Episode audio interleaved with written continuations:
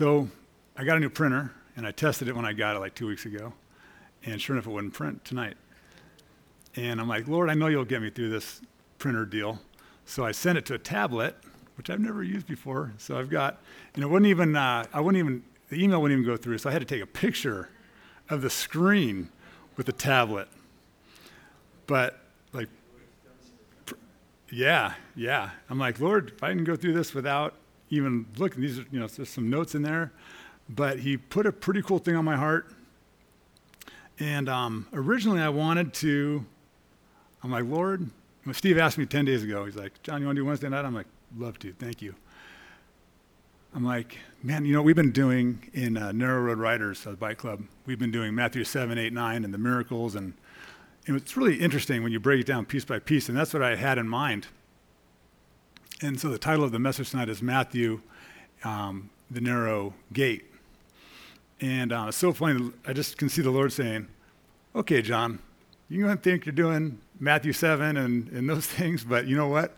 We're going to go through the genealogy in the beginning of Matthew, and we're going to jump into Genesis, do some work in Genesis. And uh, completely off, if we even make it to Matthew 7, it'll be, you know, something else. But uh, so this message isn't for me, it's uh, from the Lord because it's not what I had in mind for you guys. So, um, with that said, go ahead and open your Bibles to uh, Genesis 1. And while you're going there, I'm going to read my little disclaimer. I'm going to uh, steal some of Moses' writing here. Um, and uh, so, and it's my disclaimer to you guys because I am not a pastor. I'm a tire guy. I love the Lord and he can use anybody. And so my disclaimer is Matthew 4:10 and it says that Moses said to the Lord, Please, Lord, I have never been eloquent, neither recently nor in time past, nor since you have spoken to your servant, for I am slow of speech and slow of tongue. But the Lord said to him, Who has made the human mouth? Or who makes anyone unable to speak or deaf, or able to see or blind? Is it not I, the Lord? Now then go, and I myself will be with your mouth and instruct you in what you are to say. Yes, it always strikes me. You know what? It should strike all of you. We're all made. He made you how you are. You know, we can't all be these, you know, not to elevate Joe Osteen, but we can't all be these, you know, twinkly eye, you know, smooth talking, you know, guys. And that's just not how God made everybody. Um, Pastor Joe is, is anointed. I mean, just has radical teachings, and the Lord has given it to him for years. But you know what? We got to get up and do what He wants us to do when He wants us to do it, whether we like it or not. And let me tell you, getting up here isn't easy. Um, it's been a real, first time coming up here, my knees were literally shaking at announcements. This is announcements. Hey, we have this going on next week and that's going on next week. And, you know, it's bad. And um, because, you know, it's just, it's a, it's something that, um, that can be difficult. But you know what? The Lord wants you to do it. Just do it. Just do it. So, anyhow, my disclaimer is over. Praise the Lord. Here we go. So, now, the reason I bring you to Genesis 1 is because I, since we're going to start in Matthew 1 1, the very beginning of the New Testament, I wanted, you know, it just caught my attention that, hey, we need to maybe start back up a little bit and start with Genesis 1 1. And the reason Genesis 1 1 is because those first five words are so powerful. So powerful. In the beginning, God created. Now, I'd like each and every one of you to pull out a pen and sign right there. Just sign your name. In agreement, I'm, I'm agreeing to the terms and conditions going forward. I agree. Okay, just put your name, go and sign your name right there at Genesis 1 1. Because if you don't wholeheartedly believe that there was a beginning, that there is a God, and He is the creator of everything, then you need to start right there. There's your, there's your, there's your Bible study. Seriously, you can, I don't want you to stop right now because we're going to talk about how God has made Scripture very clearly how He has used man to put letters on pages with no error, no, no mistakes. So, very important going forward from here that we believe in those things. And if God can create everything that we can see, hear, understand all this, why can't he make a perfect Bible? Seriously? Like he can't? Ma- he wrote the Ten Commandments with his own finger, right? Why couldn't he use man to create the Bible? Um, so, to that point, I want to move on to a little um, piece here with, uh, with Peter. It's Peter and Jesus. And um, sorry, take me a second to scroll around here on my little tablet. Um, there's a time when Jesus gives a hard teaching and some, some guys are falling away. Um, but so, so it's a hard teaching, and um, Jesus starts asking his disciples some questions. He's asked them in Matthew 16, verse 13. Now, when Jesus came into the region of Caesarea Philippi, he was asking his disciples, Who do people say the Son of Man is? And they said, Some say John the Baptist, and others Elijah, and still others Jeremiah, or one of the other prophets. He said to them, But who do you yourselves say that I am? And here's where it gets really cool. Simon Peter answered, You are the Christ, the Son of the living God. Makes perfect sense to us, right? That's like no you know, revelation, really. We know that as Christians. Looking back on something that happened 2,000 years ago, with a whole Bible to complement that whole uh, concept. But at the time, it was revolutionary. Those disciples uh, did not, those apostles did not, when we say they don't, uh, couldn't appreciate the fullness of what was happening, is the understatement of a lifetime. Being with Jesus and all these things happening, you couldn't get your head around even a fraction of what was going on.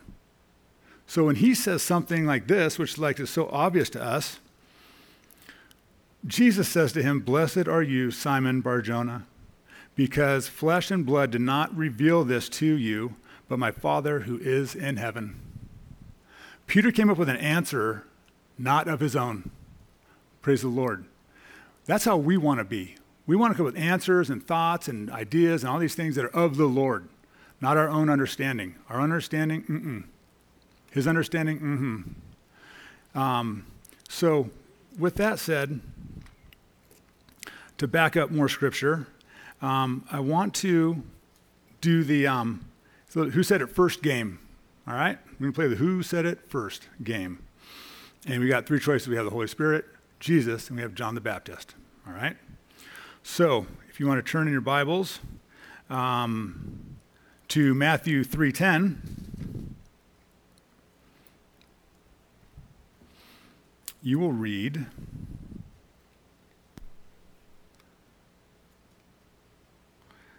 and the axe is already laid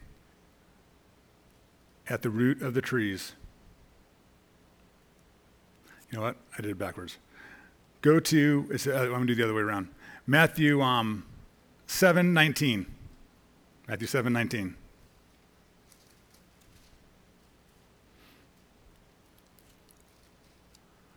It says, Every tree that does not bear good fruit is cut down and thrown into the fire. Who said that? Jesus. Jesus said that. There you go. Jesus said that. Every tree that does not bear good fruit is cut down and thrown into the fire. Now let's go back to Matthew 3:10. Sorry to bounce you around, but it's important we do it in that order, I guess. It says, And the axe is already laid at the root of the trees. Therefore, every tree that does not bear good fruit is being cut down and thrown into the fire. Who said that? John the Baptist. Who said it first? John the Baptist said it first. Where did John the Baptist get it? He's revealed to him by the Lord, just like Peter. Good for you, Peter. You didn't reveal that on your God revealed that to you.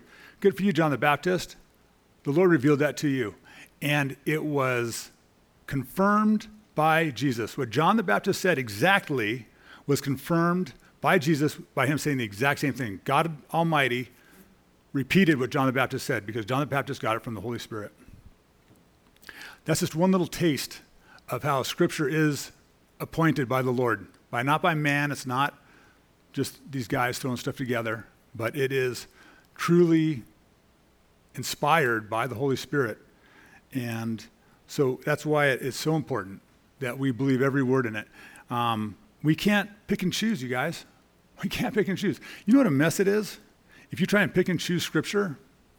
So, for example, let's take a look at John 6. I try to stay in Matthew on all this, but this is just too sweet. John 6 just nails this. 6, uh, verse 52. So, this is why it's so important that we have to wholeheartedly believe in Scripture 100%, because things are going to come up. You're going to be like, you know, man, you know, um, when Jesus returns, those, those two men dressed in white said he will return um, from the clouds just as he went up. Well, what if I don't want to believe that? You know, I don't believe he's going to come back that way, or just doesn't sound right. There's something weird about that. Or a number of other things. There's so many things you can try to pick and choose out of. Um, and then there's going to be some hard teachings, like we're about to read right now in John 6, verse 52. Hard teachings that you might be like, man, I just, you know, I just don't believe it. I, I just don't, uh, it just doesn't fit what I'm doing. So 52 says, Then the Jews began to argue with one another, saying, How can this man give us his flesh to eat? So Jesus said to them, Truly, truly, I say to you, unless you eat the flesh of the Son of Man and drink his blood, you have no life in yourselves. The one who eats my flesh and drinks my blood has eternal life, and I will raise him up on the last day. For my flesh is true food, and my blood is true drink. The one who eats my flesh and drinks my blood remains in me and I in him. Just as the living Father sent me, I live because the Father I live because of the Father. The one who eats me, he also lives will live because of me. This is the bread that came down out of heaven. Not as the fathers ate and died, the one who eats this bread will live forever. Speaking of the man of heaven. Verse 59 These things he said in the synagogue as he taught in Capernaum. So, verse 60, so then many of his disciples, now here's his close guys. So, this is a broadcast. He's broadcasted all that to all these people in the temple. Now, his core guys are with him. And when these core disciples, when these disciples, they heard this, the statement is very unpleasant. Who can listen to it? But Jesus, aware that his disciples were complaining about this, said to them, Is this offensive to you? What then if you see the Son of Man ascending to where he was before? It is the Spirit who gives life, the flesh provides no benefit. The words that I have spoken to you are spirit and are life. But there are some of you who do not believe, for Jesus knew from the beginning who they were who did not believe and who it was who would betray him. Hard teaching, just dismiss it. If you don't want to believe the whole word of God, you just dismiss that stuff. Why did Jesus do that? Put all that that this all this um, this, these pictures of uh, manna, even though he put it into like a more um, difficult understanding, he was he was really blinding the Pharisees. He wasn't letting them truly know what he was talking about. It's kind of a parable. Um, but why was he doing that? Was it just to create frustration and to get guys to just quit? No. It was to make you want to dig in. When you come across something that doesn't, you can't just easily digest, it's because the Lord wants you to sit there and meditate on it, study on it, understand it, learn about it, know Him more intimately, but not to dismiss it and say, you know, I just don't believe it. I just don't believe that part. I'm just going to move to the next, you know, verse and go to some more stuff that I do believe picking and choosing. Can't be done. And it's a little, you know, it's just, I don't want to say irritating, but when I hear, you know, believers saying that, you know, I, I don't believe all the Bible, I just can't do it. And I'm like, seriously? So how, how do you cut this up and, and divide it the way you want it? How do you make this thing fit into your life? Um, so that's kind of the basis of, of what we're talking about tonight. And that is um, a huge deal, you guys. It's the whole Word of God. And if you don't like it, study it, read about it. The Lord will show you. Ask Him, Lord, why don't I understand this? What is, what, why does it seem so weird to me? Why don't I want to appreciate what you said here? Um, why is it so difficult for me to understand this? He wants to reveal it to you. He wants to. He wants you to know His whole word. He really does. So please, Don't just walk away frustrated or dismissing stuff out of the Bible. Um, okay, so uh, let's see here. So we have the basis of Scripture. We have um, these things going on. Sorry, guys, this tablet. Okay, so let's go ahead and go to um, to Matthew 1 1. We'll go and start in there. And um, instead of reading all the genealogy, which is how Matthew starts, we will simply skip to verse uh, 17. So Matthew uh, 117. And in Matthew 17, we get a snapshot of a snapshot. We're going to do a snapshot of a snapshot. Um,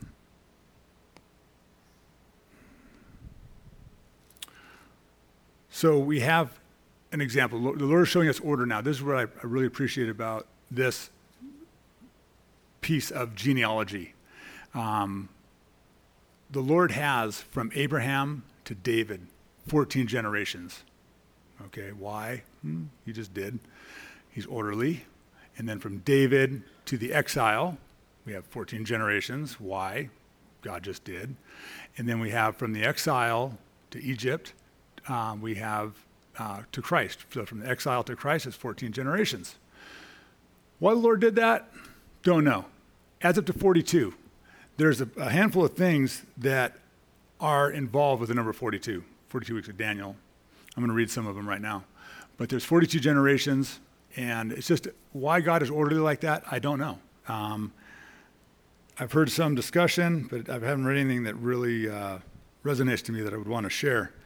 But the meaning of the, of the number 42, um, you have uh, then the angel gave me a measuring rod, like a staff, saying, Arise and measure the temple of God and the altar, and they shall trample upon the holy city for 42 months. That's Revelations 11, 1 through 1 and 2. Um, Revelations 13 states that the end time beast will be so powerful that no one will be able to make war with him. He will speak boastful things and receive authority to do most to do almost anything he wants for 42 months. Revelations 13, 4 through 5. The tribe of Levi was given a total number of 48 cities as part of their inheritance in the land of milk and honey. Six of these cities were to be designated as special cities of refuge. Numbers six and seven, leaving 42 other cities. Um, King Ahaziah of Judah began his reign at 42 years old, but was only on the throne one year. The children of Israel had 42 wanderings in the desert until they finally were given rest. Numbers 33 1 a group of young men began to make fun of the prophet Elisha after his friend and mentioned Elijah was taken away from him in a fiery chariot. They shouted, Get out of here, you bald guy, to Elijah as he passed by them. Elijah did not waste any time letting the young men know that what they were doing was unacceptable to God. He turned, stared at them, and cursed them in God's name. After verbally correcting the men, two large female bears came out of the woods and tore to pieces 42 of them. 2 Kings 2:24. Most of the original apostles leave Jerusalem in 42 AD. They depart in order to fill their calling in preaching to the lost sheep of Israel's 10 tribes scattered in the world. Matthew 10:5. In the same year, the prophet Agabus predicts a coming three year famine that will take place during Emperor Claudius's reign. God's a God of order. I said why he just 14 generations, why he sets that up. And this is the very first, very beginning of Matthew, which is the very beginning of the New Testament.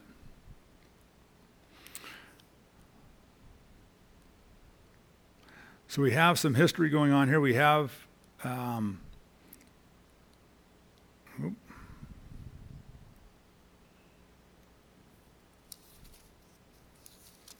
We have the genealogy. and then we go right into the birth of Christ. And at first you're like, I'm thinking genealogy. When I first started reading this, I'm like, genealogy? Can we just skip to Christ? And the Lord started showing me all that stuff in, in the genealogy. Genealogy always seems so boring, but there's so much, you know, it's just, the Lord always has something in there. If you look, you will find.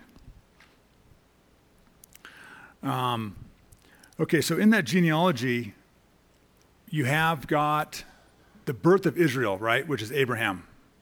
It talks about Abraham to David was 14 generations. So we have got Abraham, which is the birth of Israel, the birth of God's chosen people, right? Huge. Then we have King David, the conqueror, the gnarly, mighty King David. He made a name for God. Armies were afraid of David, not because of David. David was no Samson. I mean, I mean David was no Goliath. Um, David was a guy who went in the power of the Lord. Um, you know, like scripture that says, David, just go, don't even count your armies. I mean, how awesome is that? Just go and don't even worry about who you take with you. Just the guys will go with you and you're going to go win. Um, it wasn't David, it was the power of the Lord. And so the Lord made a mighty name for himself through David. And the world was afraid of God, Yahweh, the God of Israel. Interestingly enough, 14 years later, we have the exile to Egypt. Now, exile is kind of a, sounds kind of bad, but another name for exiled, uh, let's see here, give me a second.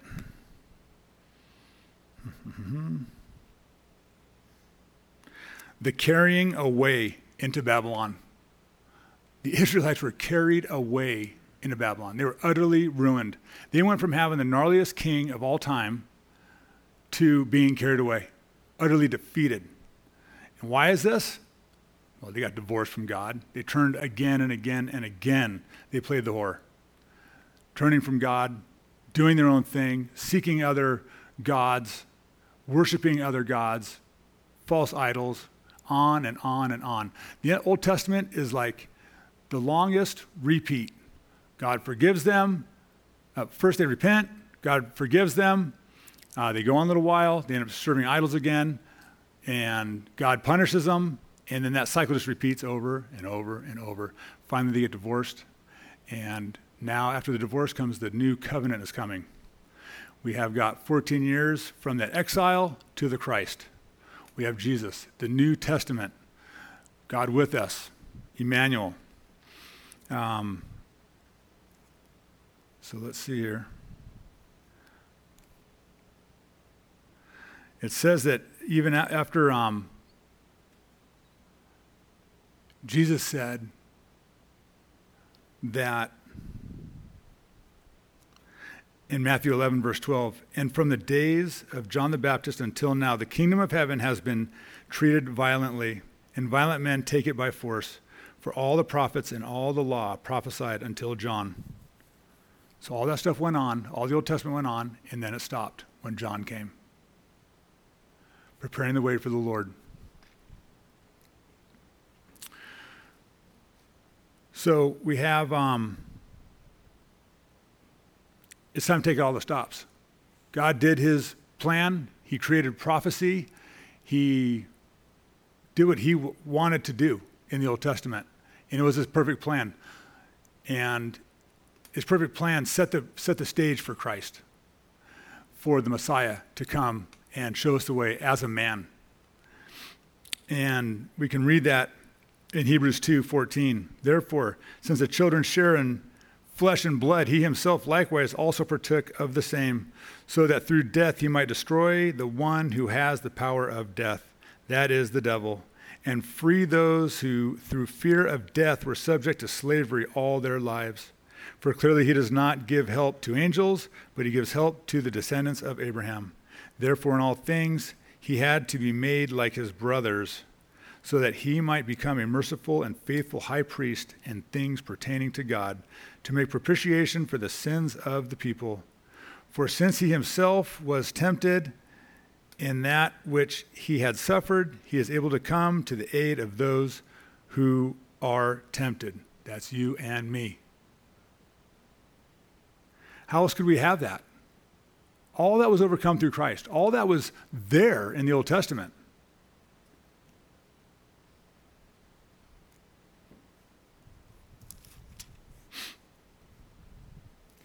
You know, Bowman's been Joe Bowman's been doing that, pushing that. Uh, you know, read through uh, the whole Testament in ten days. Anybody doing that? So what it does, it gives you a pretty nice, you know, just a good look over everything. Instead of digging in tight, which is great, we're told to meditate on the Word. But um, to oversee the whole thing is interesting. The stuff that you pick up. Um, just FYI, if you ever want to see Matthew, I don't know if any of you have done this before, but there is called, there's a, there's a movie called Matthew, and you can see it on, it's on YouTube and it's on Amazon Prime. I, uh, I don't know if you buy it on Amazon or not, but it's free on YouTube, and it's Matthew. So it's like three and a half hours, and it's a word for word movie of the book of Matthew. Um, so if you want to watch the very first book of the Bible, um, it's pretty cool um, to do like what Bowman was saying, that timeline of just following, you know, seeing it all go from one end to the other, um, you know, all the scripture and getting the big picture. Mm, it's pretty neat um, and entertaining. Um, so we have got. Um,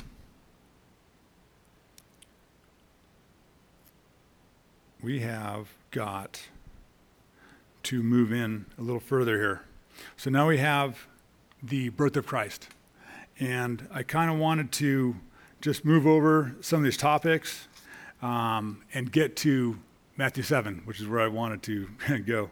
So this is all a preamble that the Lord gave me um, regarding getting into Matthew 7. Um, let's see.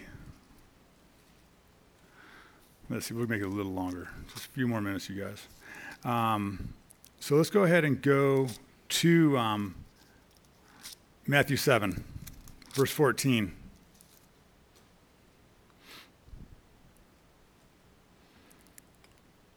Actually, it's 13. And this is a, our narrow road riders. This is what we started, and um, is where we get our name. Enter by the narrow gate, for wide is the gate, and broad is the way that leads to destruction. And there are many who go in by it, because narrow is the gate and difficult is the way which leads to life, and there are few who find it. So, the Lord talks about Christians that are on the narrow path, that are on the going through the narrow gate. What does He do immediately after that? After He says, "Hey, once you find that narrow gate," what's the very next thing He says? Beware of false prophets who come to you in sheep's clothing, but inwardly they are ravenous wolves. Isn't that happening a lot lately? Just crazy. Um, the stuff that's going on, the stuff that is trying to knock you off your game, the um, stories that are out there, the false religions that are out there, the watered down Christianity that's out there, that's trying to get you off of your game, off your seeking the Lord wholeheartedly and really being fervent for Him. So many versions of Christianity out there today that um, it's scary. So, you guys, um, stay in the Word. Finish reading Matthew. Like Bowman's challenged everybody to read all of Matthew in 10, or the whole New Testament actually in 10 days. It's quite a challenge. Um, if you want to watch it on video, go for it. But, um, but stay in the Word and don't, let, don't get knocked off your game.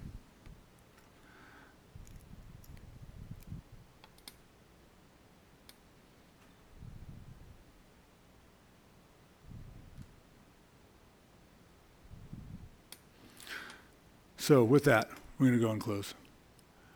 If you would bow your heads. Heavenly Father, we um, thank you for your word, Father. Lord, just pray that um, we would absolutely know that it is your word, that it's not a man's writing, it hasn't been messed up in translations, it isn't faulty. It's, um, Lord, it, we know it's timeless.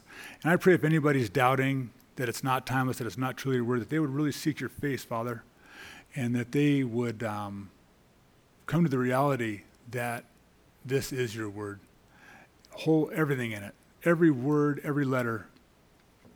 Father, be with us in these crazy times, Lord. Um, things have really gotten just so crazy.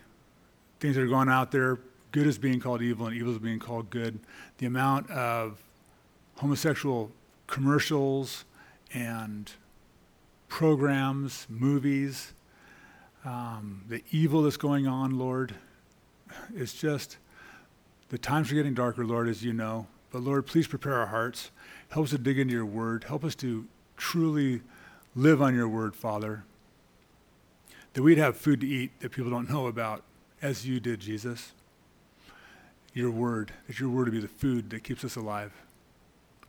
Watch over us, protect us, and go before us, Lord. Use us for your glory. In your precious name, Jesus. Amen.